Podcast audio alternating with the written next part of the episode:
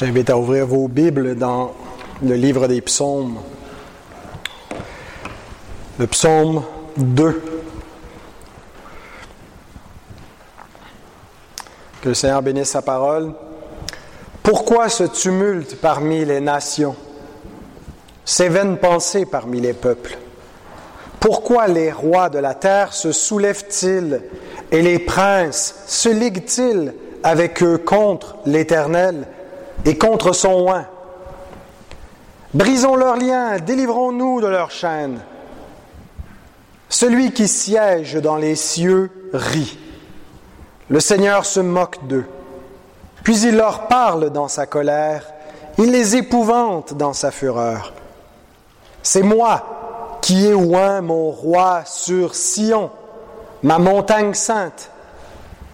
Je publierai le décret. L'Éternel m'a dit, tu es mon fils.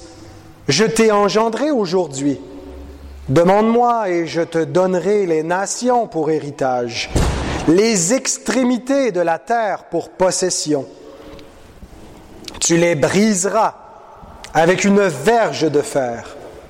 Tu les briseras comme le vase d'un potier. Et maintenant, roi, Conduisez-vous avec sagesse. Juge de la terre, recevez instruction. Servez l'Éternel avec crainte et réjouissez-vous avec tremblement. Baisez le Fils de peur qu'il ne s'irrite et que vous ne périssiez dans votre voie, car sa colère est prompte à s'enflammer. Heureux tous ceux qui se confient en lui. Amen.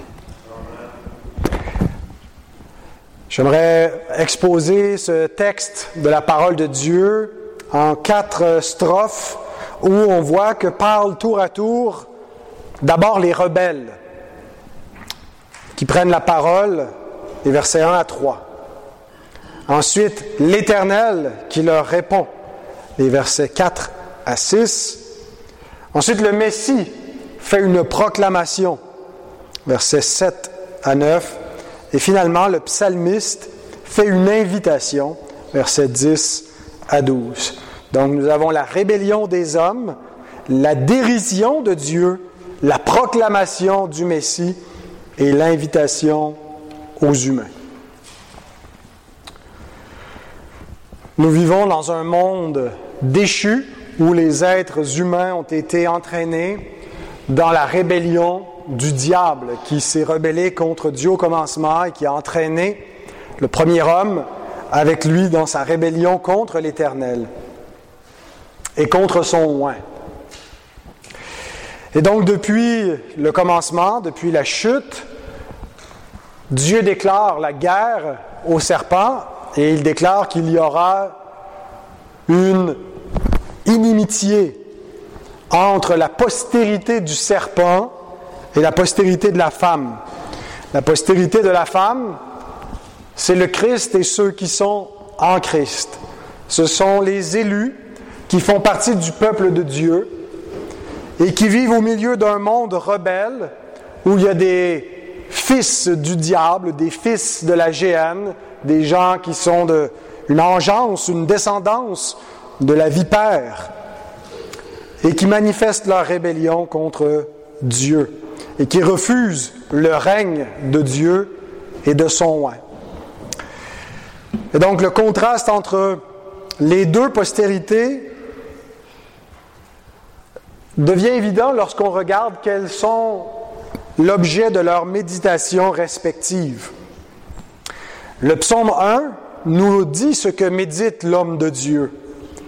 Il médite la loi de l'Éternel, jour et nuit. C'est le verbe haga en hébreu. Et le même verbe est utilisé au deuxième psaume, verset 1, lorsque ça nous parle des vaines pensées, haga. Ce que méditent les méchants, c'est qu'ils complotent. Parmi les peuples, donc, ils se rebellent. Cette rébellion est observable parmi tous les chrétiens, les, pardon, parmi tous les pécheurs inconvertis. On peut la voir de façon générale comme étant l'état de péché dans lequel se trouvent les hommes qui refusent l'autorité de Dieu. Ici, il est parlé en particulier aux puissants, à ceux qui sont un peu les représentants parmi les hommes, les rois de la terre, les princes. Un peu plus bas, ça nous parle des, des juges. Donc, les autorités qui représentent les peuples. Et euh, donc, qui sont en rébellion contre Dieu, puisqu'ils sont souvent les agitateurs, ceux qui gouvernent le monde ou qui influencent, qui mènent la culture, qui dirigent les hommes lorsqu'ils ne sont pas des enfants de Dieu. Et ils vont euh, stimuler la rébellion contre Dieu. Spurgeon écrit à cet effet que pour la nuque dénuée de la grâce, le joug du Christ est intolérable.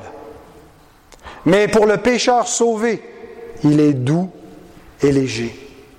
Nous devons nous juger nous-mêmes. Aimons-nous son joug ou voulons-nous nous en débarrasser? Les hommes ont voulu être leur propre Dieu. Et c'est toujours ce qui caractérise les hommes déchus. Une rébellion contre leur Créateur.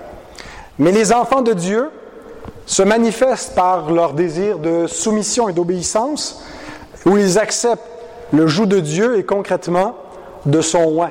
Et Jésus dit, venez à moi, vous tous qui êtes fatigués et chargés, je vous donnerai du repos. Prenez sur vous mes instructions, recevez mon joug. Donc, c'est ce que font les enfants de Dieu. Alors la rébellion des hommes se manifeste par la dépravation et, le péché et la rébellion vers Dieu, mais de façon spécifique contre le loin de l'éternel. Le mot loin, Machia, en hébreu, est traduit par Christ, Christos en grec, euh, où euh, on a aussi le mot euh, Messie qui a été translittéré en grec, qui vient du mot Machia en hébreu, qui veut dire celui qui a reçu l'onction, loin de l'Éternel.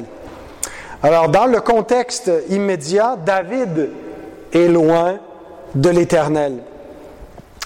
David est celui qui a reçu, euh, qui a été choisi au milieu de ses frères, bien qu'il était le plus jeune, qui a reçu cette huile de joie, cette onction royale, qui a été désigné, choisi par Dieu euh, en remplacement de Saül. Et donc Dieu, dans ce choix de David, plus tard, lui révèle aussi qu'il va affermir sa maison et qu'il va affermir le règne de David pour en faire un règne sans fin. Et non seulement ce sera un règne qui n'a point de fin dans la durée, mais aussi un règne qui n'aura pas de limite dans son étendue, où il va s'établir sur toutes les nations. C'est pas David lui-même qui devait en son temps régner sur tous les peuples, bien que d'autres peuples que le peuple d'Israël lui ont été soumis temporairement. Mais nous voyons dans le livre des psaumes, dans les prophéties des, livres prophétiques qui reprennent l'alliance davidique, que le, le roi davidique qui doit venir régnera non seulement sur la maison d'Israël et de Juda, mais sur tous les peuples, d'une extrémité de la terre à l'autre. Et même dans ce psaume, c'est ce que nous voyons au verset 8, que le, Messie a reçu les extrémités de la terre pour possession. Alors c'est contenu dans l'alliance davidique, même si ça ne s'est pas actualisé au temps de David, puisque David est la figure de celui qui devait régner après lui, son fils, le fils de David, Jésus. Alors, si vous retrouvez l'alliance davidique dans 2 Samuel 7, les versets 12 à 16 en particulier, où Dieu dit que ce sera son, le fils de David qui va venir après lui, qui va bâtir la maison de l'Éternel et non David lui-même, et que Dieu va affermir son règne, qu'il va être appelé fils de Dieu et qui va régner donc euh, pour toujours. Les fils de David euh, sont donc des figures messianiques, appelés fils de Dieu, comme David est appelé ici le fils, mais en vue de celui qui est le fils. Euh, et donc, euh, on voit que dans ce psaume, et comme dans beaucoup de psaumes, euh, il faut voir à deux niveaux. Il y a d'abord la réalité historique de David, et souvent sa réalité, ici, il affirme son règne, il affirme son autorité royale en vue de celle du Messie, qu'il appelle son Seigneur, bien qu'il soit son Fils. Parfois, les souffrances de David anticipent la croix de Christ, euh, ou il parle de la résurrection du Christ. Alors, il faut toujours voir la portée euh, ultime, être capable de faire une lecture au premier niveau, ce qui s'applique dans le contexte davidique, mais ce qui est une prophétie qui allait plus loin. Armand de Mestral, un commentateur euh, réformé du 19e siècle, a écrit la chose suivante. Le psalmiste nous présente des peuples nombreux soulevés contre l'Éternel et contre la personne sacrée du roi qu'il a établi sur eux.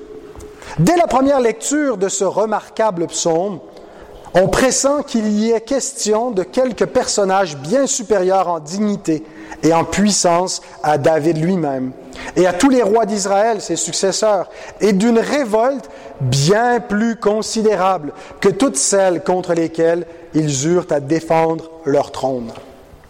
Parmi ces princes soulevés, ligués contre David, on va retrouver son propre fils, Absalom. Dès le verset, dès le psaume qui suit, euh, le, titre du psaume nous parle que le psaume 3 a été écrit lors de la révolte d'Absalom, ainsi que le psaume 4 et le psaume 5 que je prêchais ce matin à notre église de Saint-Jérôme.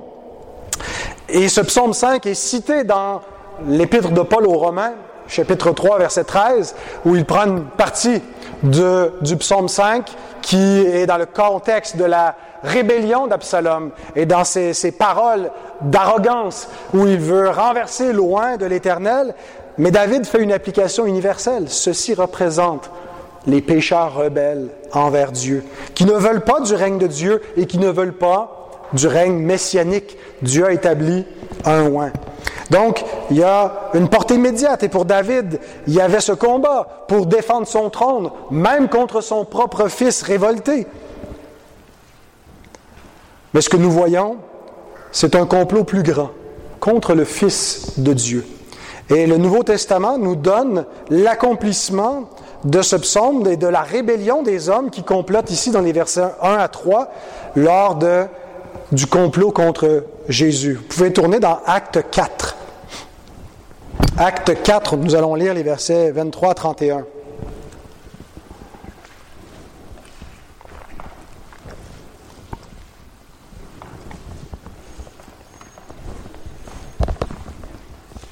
Après avoir été relâchés, ils allèrent vers les leurs et racontèrent tout ce que les principaux sacrificateurs et les anciens leur avaient dit. Lorsqu'ils l'eurent entendu, ils élevèrent la voix tous ensemble et dirent Seigneur, toi qui as fait le ciel, la terre, la mer et tout ce qui s'y trouve, c'est toi qui as dit par le Saint-Esprit, par la bouche de notre Père, ton serviteur David, pourquoi ce tumulte parmi les nations et ces vaines pensées parmi les peuples? Les rois de la terre se sont soulevés, les princes se sont ligués contre le Seigneur et contre son oint. En effet, contre ton saint serviteur, Jésus, que tu as oint, Hérode et Ponce Pilate se sont ligués dans cette ville avec les nations et avec les peuples d'Israël pour faire tout ce que ta main, ton conseil avait arrêté d'avance. Et maintenant, Seigneur, vois leurs menaces et donne à tes serviteurs d'annoncer ta parole avec une pleine assurance, en étendant ta main pour qu'ils se fassent des guérisons, des miracles, des prodiges, par le nom de ton saint serviteur Jésus. Quand ils eurent prié, le lieu où ils étaient assemblés trembla. Ils furent tous remplis du Saint-Esprit et ils annonçaient la parole de Dieu avec assurance. Donc, voici le la rébellion des hommes, le contexte davidique, une rébellion immédiate qui va suivre tout de suite après le psaume 2, celle d'Absalom, qui est transposée à l'échelle universelle dans le Nouveau Testament pour nous parler de la rébellion des hommes, mais en particulier au temps de notre Seigneur, qui a été oint, comme David l'avait été, mais lui par le Saint-Esprit, pour être euh, le roi d'Israël qui vient, mais pas seulement pour régner sur Israël. Et Hérode, Ponce Pilate, les païens et les Juifs complotent ensemble pour rejeter le règne que Dieu veut établir sur les hommes, le royaume de Dieu établi dans la personne du Christ. Quelle est la réponse de Dieu? Vis-à-vis de la rébellion des hommes Nous la lisons dans les versets 4 à 6. Celui qui siège dans les cieux rit Le Seigneur se moque d'eux. À vue humaine, parfois, les royaumes des hommes semblent triompher, semblent dominer.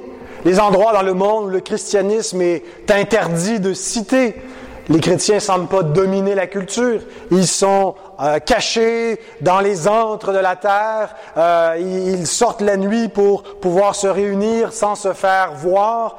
Ils sont euh, persécutés.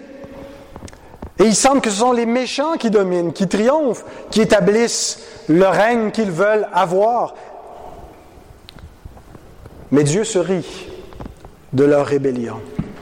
Et bien qu'ils complotent, tout en complotant et en cherchant à briser les liens que Dieu veut placer pour dominer sur les hommes, ils accomplissent même le plan divin. Regardez encore ce que Pierre déclare dans le texte que nous venons de lire, dans Acte 4, 27 et 28. En effet, contre ton saint serviteur Jésus que tu as oint, Hérode et Ponce Pilate se sont ligués dans cette ville avec les nations et les peuples d'Israël pour faire tout ce que ta main et ton conseil avaient arrêté d'avance.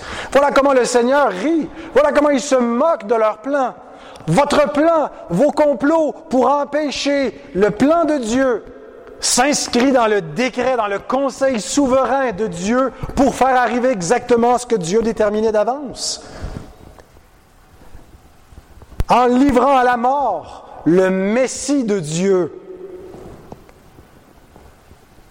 ils l'ont fait conquérant de la mort. Ils ont accompli le dessein divin en manifestant publiquement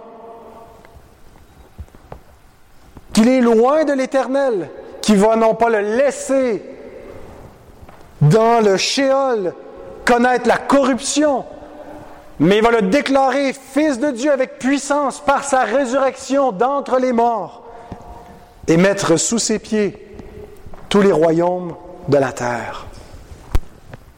Ils font des complots contre Dieu, mais il est impossible de gagner contre lui. C'est le Dieu souverain et le royaume de son Christ est invincible. Parce qu'il est différent par sa nature des autres royaumes qui avancent par la domination des hommes, en les tyrannisant, qui avancent par la force de l'épée. Mais ce n'est pas par l'épée, mais par l'esprit et par sa parole que Dieu bâtit son royaume. Les hommes, dans leur folie, continuent de s'opposer à Dieu et à son plan. Alors voici ce que Dieu dit aux hommes au verset 6. C'est moi qui ai oint mon roi sur Sion, ma montagne sainte. La religion chrétienne n'est pas une création humaine. C'est Dieu lui-même qui a établi Jésus-Christ roi et Seigneur et qui appelle tous les hommes à fléchir le genou devant son oin et à embrasser son Fils. Dieu a inauguré ce règne depuis Sion, la montagne sainte, à Jérusalem, là où se trouve le temple de l'Éternel. Et c'est là où a commencé la proclamation royale du règne de Christ par sa résurrection. Et c'est pas que le Messie devait régner seulement à Jérusalem ou depuis Jérusalem, mais que là allait se produire l'entrée dans son règne. Donc sachons que peu importe les apparences, peu importe si nous semblons perdre la guerre de la culture, peu importe ce qui peut sembler à l'œil, ayons ce regard de la foi. Nous voyons Christ couronné de gloire et d'honneur, assis à la droite de Dieu le Père. Bien que nous ne voyons pas encore maintenant que toutes choses sont soumises à son règne ici-bas, il règne sur tous les hommes. Dieu l'a établi roi. C'est moi qui ai oint mon roi sur ma montagne sainte. Et prenons courage. Ayons ce regard de foi. Jean Calvin écrit David donne à entendre que si Dieu permet que le royaume de son Fils soit attaqué, ce n'est pas qu'il ne puisse porter secours ou qu'il néglige l'honneur de son Fils, mais c'est à dessein qu'il diffère la vengeance jusqu'au temps le plus convenable pour que leur fureur soit exposée à la risée. Soyons donc convaincus que lorsque Dieu n'étend pas immédiatement sa main contre les impies, c'est pour lui le temps de rire. Et si alors c'est peut-être pour nous le temps de pleurer, cette pensée doit tempérer l'amertume de notre douleur. Dieu est patient. Et Dieu invite les hommes à la repentance. Et heureusement qu'il est patient envers les rebelles. Nous étions de ce nombre. Nous étions de ce nombre. Et le Seigneur, par sa puissance royale, fait fléchir notre rébellion pour nous assujettir devant notre roi, son Messie. Donc, peu importe les apparences, peu importe si ce royaume semble être la risée, méprisé, écrasé de toutes parts, qu'on ait des brebis qu'on mène à la boucherie à longueur de jour, dans toutes ces choses, nous sommes plus que vainqueurs. Nous sommes du côté du Tout-Puissant. Si Dieu est pour nous, qui sera contre nous? Même la mort ne peut rien faire pour détruire ce royaume. Et puisque Satan le sait, il n'utilise pas que la persécution, il essaie d'utiliser la séduction pour ralentir ce royaume, parce que la persécution semble souvent lui donner encore plus d'ardeur à ce royaume, parce que les portes du séjour des morts ne peuvent point prévaloir contre son Église, contre un peuple qui a la vie éternelle. Donc Dieu se moque de la rébellion des hommes et de tout ce qu'ils peuvent faire pour manigancer, pour nuire à son royaume. Dieu va établir, Dieu établit son règne et son, les complots des hommes ne peuvent pas défaire. Ils accomplissent même le plan divin. Soyons-en certains. Ensuite, c'est le Messie qui parle.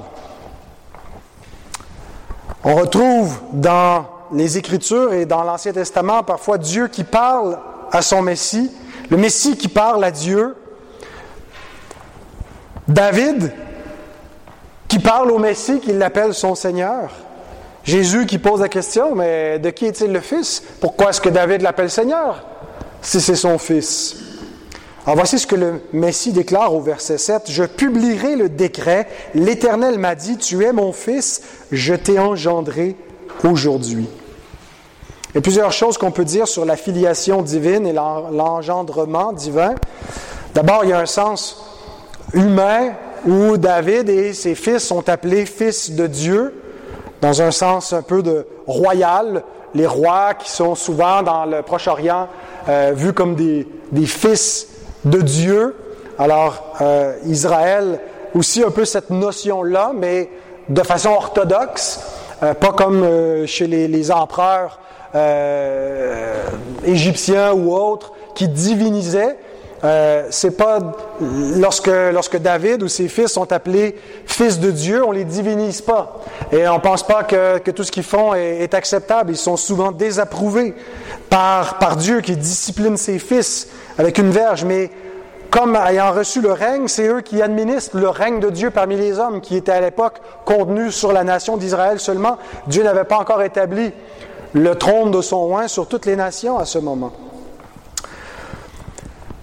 Mais Jésus est appelé fils de Dieu dans un sens supérieur. Il est appelé fils de Dieu dans un sens humain également, comme, comme Adam, par exemple, est appelé fils de Dieu dans la généalogie lucanienne euh, de, de, de Christ, où on remonte du Christ jusqu'à Adam, fils de Dieu.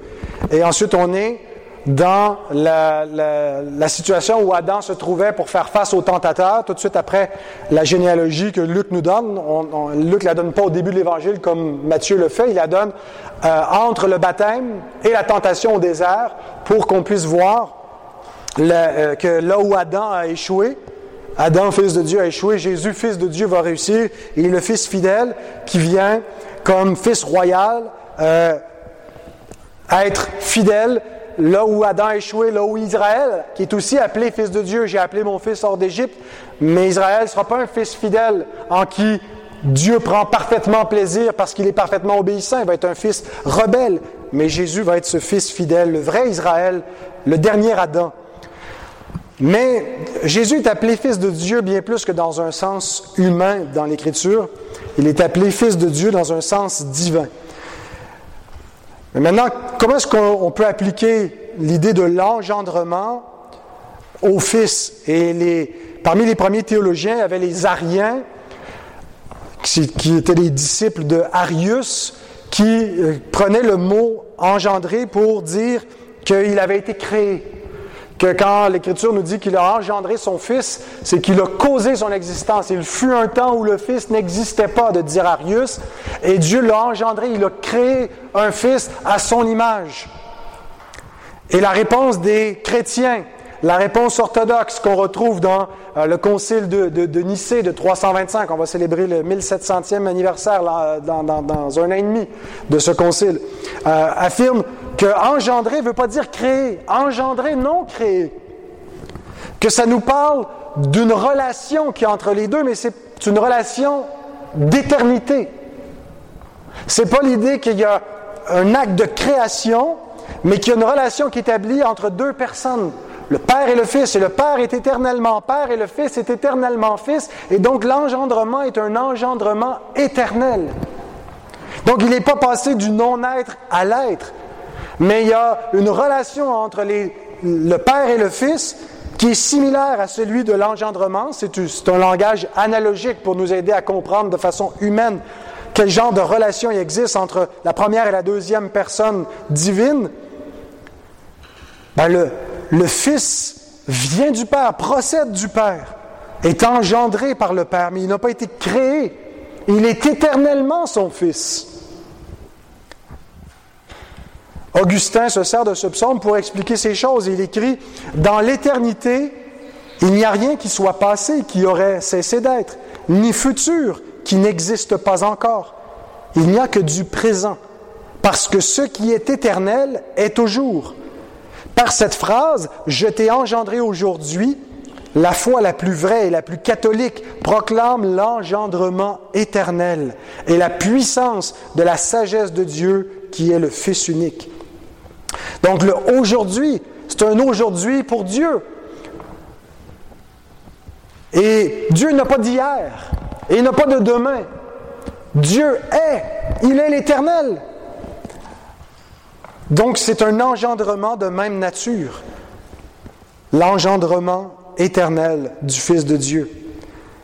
Ailleurs, Augustin, en commentant sur 1 Jean 2, 5 à 21, il écrit engendré du Père, engendré de l'éternité et dans l'éternité, sans commencement, sans fin et sans succession de moments, parce qu'il est ce qui est, parce qu'il est lui-même celui qui est, celui qui fait un avec le Père, celui qui est dans le sein du Père et qui est venu du Père pour nous révéler Dieu, celui qui est la parole de Dieu, parole créatrice, parole éternelle, faite chair. Origène, avant Augustin, ses, dates sont 185 et 253, écrit Il n'y a pas de soir possible pour Dieu, ni de matin, mais ce temps, si je puis m'exprimer ainsi, coextensif à sa vie sans origine et éternelle, est pour lui un aujourd'hui, jour où le Fils a été engendré. Par conséquent, on ne peut trouver ni le commencement, ni le jour de sa génération. C'est une génération éternelle. Cependant, vous noterez que dans le Nouveau Testament, souvent le psaume 2 est cité et appliqué dans le contexte de l'incarnation. Et pas simplement pour nous parler de l'engendrement éternel du Fils, mais l'appliquer dans un sens plus euh, humain lié à sa mission comme rédempteur. Et ce, passage est cité lors du baptême de Jésus, Tu es mon fils. Il est déclaré publiquement fils de Dieu. La voix de Dieu se fait entendre et le baptême, c'est le rite d'ordination par lequel il entre publiquement dans son, office euh, de rédempteur par, ou ordonné, baptisé par Jean-Baptiste, pas un baptême de repentance pour lui, mais comme une ordination publique. Jean-Baptiste, qui est lui-même fils de Zacharie, sacrificateur, donc il, procède selon les rites de la loi hein, pour consacrer Jésus dans son ministère sacerdotal. Et à ce moment-là, Dieu le déclare fils. Et ce même passage, donc, non seulement il est déclaré à l'inauguration du ministère de Jésus, mais lorsqu'il l'accomplit lors de sa résurrection, puisqu'il est cité dans le livre des Actes au chapitre 13, versets 32 et 33. Et nous, nous vous annonçons cette bonne nouvelle que la promesse faite à nos pères, Dieu l'a accomplie pour nous, leurs enfants, en ressuscitant Jésus selon ce qui est écrit dans le psaume deuxième. Tu es mon fils, je t'ai engendré aujourd'hui. Alors si vous regardez comment l'Écriture prend ce psaume 2, nous voyons l'engendrement éternel dans ce qu'on appelle l'éternité passée, non pas qu'il y ait un passé pour Dieu, mais pour nous, c'est avant que le monde existe. Il existe, et de toute éternité, il est le Fils de Dieu, qui doit tout recevoir comme héritage avant la fondation du monde. Mais lors de son incarnation, et lors de sa présentation à Israël, déclaré fils de Dieu, encore le psaume 2, et lors de sa résurrection, qui est en quelque sorte un nouvel engendrement de sa nature humaine qui était morte, mais qui est ramenée à la vie, sans père, sans mère. Donc celui qui est sans commencement de vie et qui a été préfiguré par un grand prêtre roi qui était la figure du grand prêtre roi éternel, Melchisédek. Hébreux 5, 5 et 6. Christ ne s'est pas non plus attribué la gloire de devenir souverain sacrificateur, mais il la tient de celui qui lui a dit, Tu es mon fils, je t'ai engendré aujourd'hui. Comme il dit encore ailleurs, tu es sacrificateur pour toujours selon l'ordre de Melchisédek. Donc ce psaume 2 connecté avec le psaume 110, tu es sacrificateur pour toujours selon l'ordre non pas d'Aaron, une prêtrise ou un sacerdoce transitoire, déficient, mais Melchisédek, qui est la figure de celui qui doit venir, parce que la façon que l'Écriture le présente, comme souverain sacrificateur du Dieu très haut, qui est son père? Qui est sa mère? Quand est-ce qu'il a commencé à, à, vivre? Quelles sont les années de sa vie? Quand est-ce qu'il est mort? Tous ces éléments ne sont pas mentionnés pour Melchisédek, parce qu'il est, il est, il est utilisé par l'Esprit de Dieu comme figure de Jésus-Christ, le grand prêtre éternel, Fils de Dieu, qui, par sa résurrection d'entre les morts, euh, sa nature humaine n'est pas générée par un père et par une mère, et celui qui est un, prêtre éternel parce qu'il n'y a pas de commencement de vie dans l'éternité, mais qui va régner pour toujours, et qui occupe deux offices qui étaient interdits d'être occupés par la même personne. Hein, Saül a été euh, condamné par Dieu et, et la royauté lui a été enlevée par sa première faute, parce qu'il a offert le sacrifice, et ça ne lui était pas permis. Et ça a été le commencement de la fin pour lui. Et David n'a jamais fait cela, mais Dieu annonce que son fils royal va être aussi un prêtre. Et c'est dans ce, verset que l'Éternel a dit à mon Seigneur, tu es sacrificateur pour toujours. Donc celui que Dieu appelle son fils. Voyez toutes ces proclamations. Et ici donc, le Messie révèle son identité. Il proclame ses titres, mais il proclame aussi son autorité royale. Versets 8 et 9. Demande-moi et je te donnerai les nations pour héritage, les extrémités de la terre pour possession. Tu les briseras avec une verge de fer, tu les briseras comme un vase, comme le vase d'un potier. Voilà la proclamation, le décret que le Fils fait, que le Père lui a donné de faire comme Messie incarné. Le trône de David ne devait pas à être établi uniquement sur Israël, mais jusqu'aux extrémités de la terre. Non pas par David lui-même, mais par son fils. Vous lirez le psaume 72, qui annonce qu'il va régner d'un océan à l'autre. Mais maintenant, pourquoi le Fils de Dieu doit demander son héritage?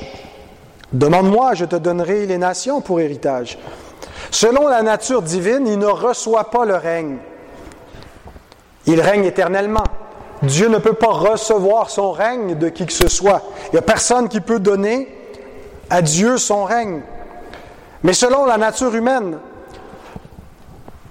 comme fils de Dieu incarné, comme roi messianique, il n'a pas commencé comme roi. La Bible ne nous dit pas qu'il s'est incarné en roi, il s'est incarné en serviteur. Il est venu comme un homme, comme un simple homme, comme un serviteur, qui s'est abaissé jusqu'à la mort. Et par la suite, il est devenu roi des rois, seigneur des seigneurs.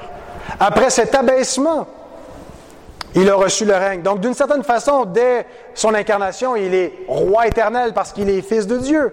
Il porte déjà les titres messianiques comme fils de David.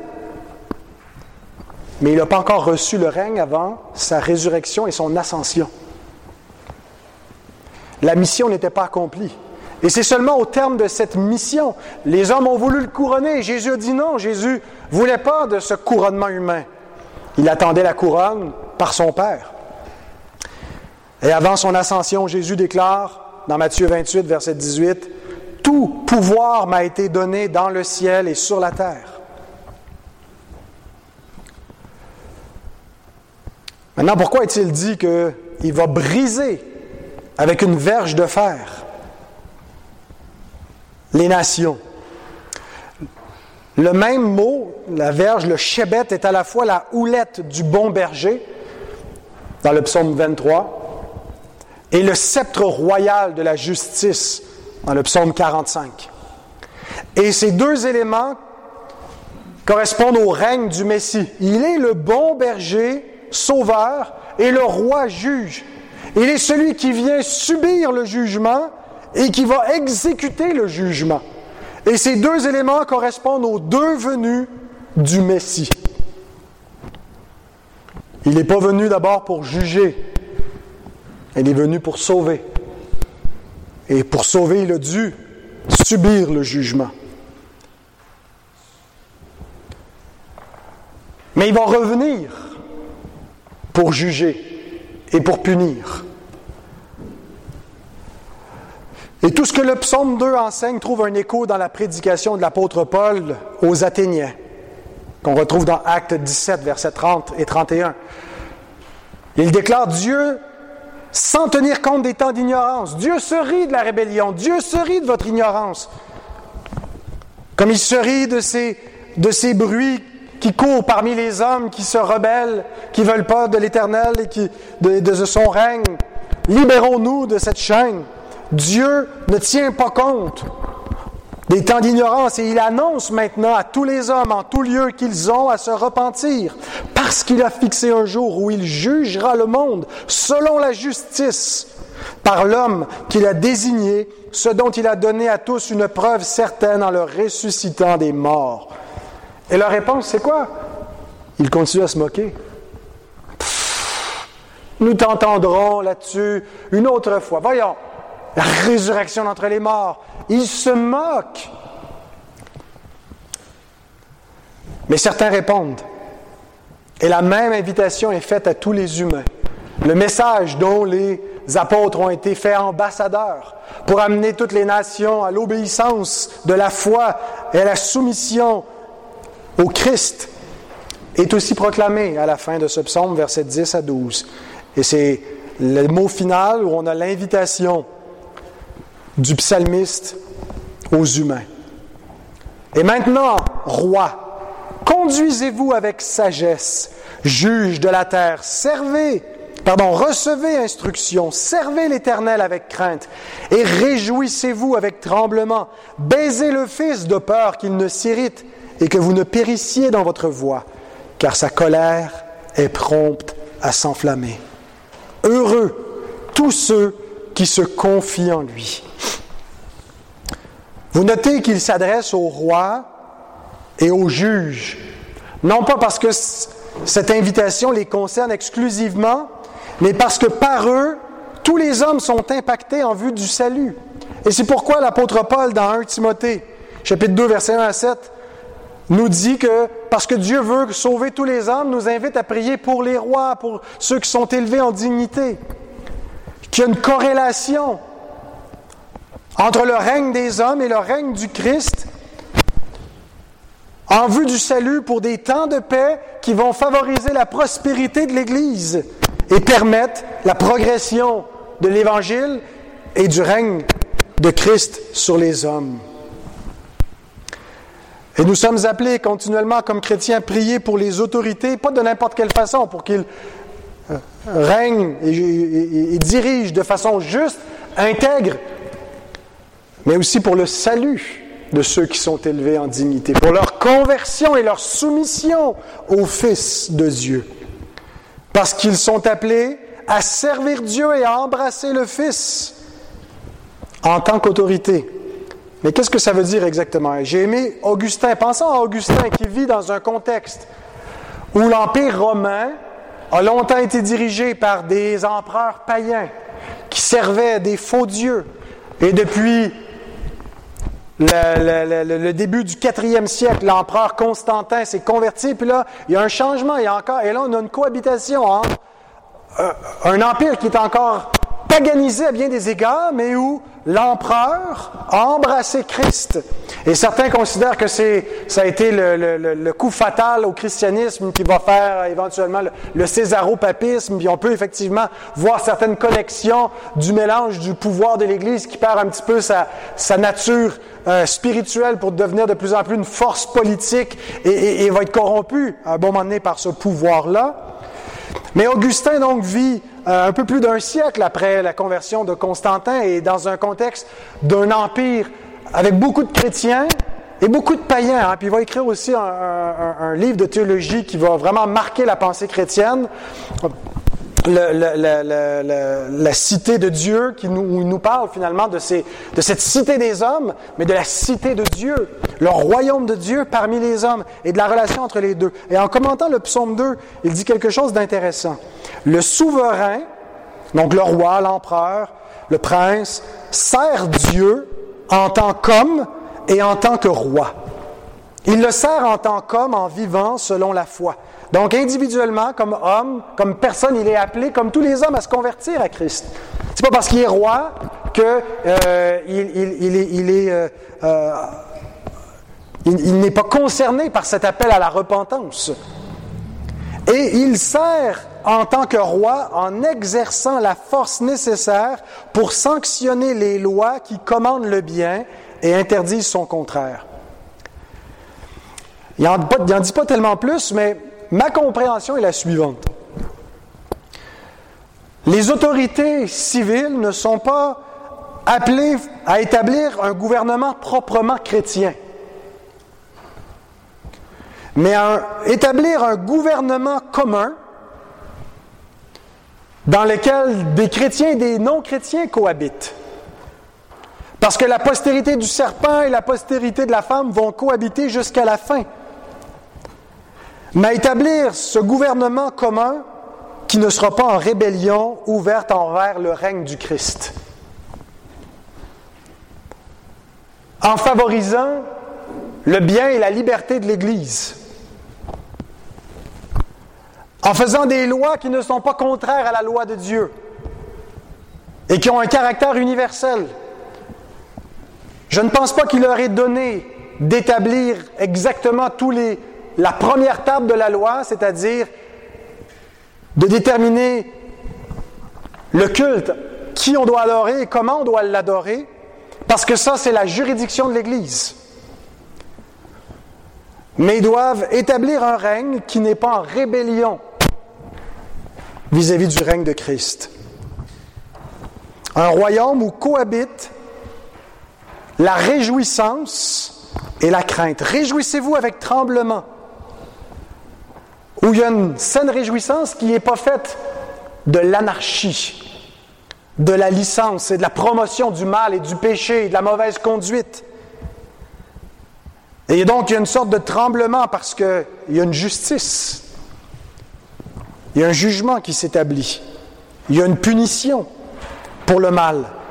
Et c'est leur rôle en tant que serviteur de Dieu, en tant que ministre de la justice, de punir le mal et d'approuver le bien. L'invitation ultime, cependant, qui leur est faite, c'est de l'embrasser lui personnellement. C'est de devenir des chrétiens, de régner comme des chrétiens.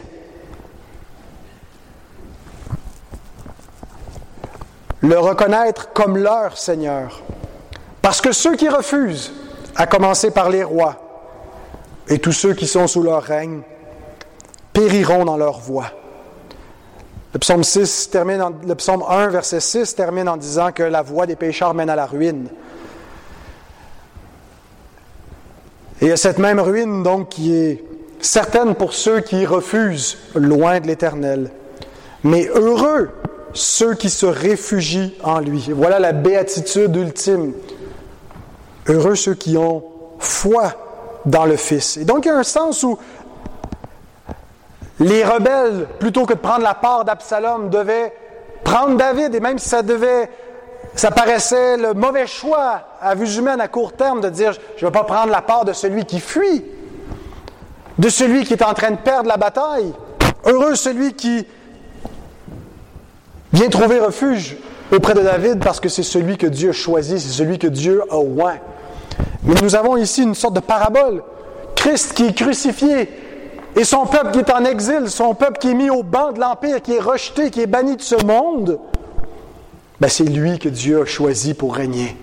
Heureux ceux qui se confient dans un sens beaucoup plus grand dans ce fils de David qu'il ne devait se confier en David. David n'est pas le sauveur ultime, c'est un pécheur, mais il est la figure de celui en qui nous devons croire, en qui nous devons espérer, celui que nous devons invoquer pour notre salut. Et c'est intéressant que ce don dont il faut se réfugier en lui, c'est quelque chose qui vient de lui, sa colère, qui est prompte à s'enflammer. Heureux tous ceux qui se réfugient en lui, parce que sa colère est prompte à s'enflammer contre ceux qui ne le font point. Et la façon de se réfugier de sa colère, c'est pas de se sauver de lui, comme l'écrit Derek Kinner, il n'y a aucun refuge loin de lui, seulement en lui. Que Dieu bénisse sa parole. Amen.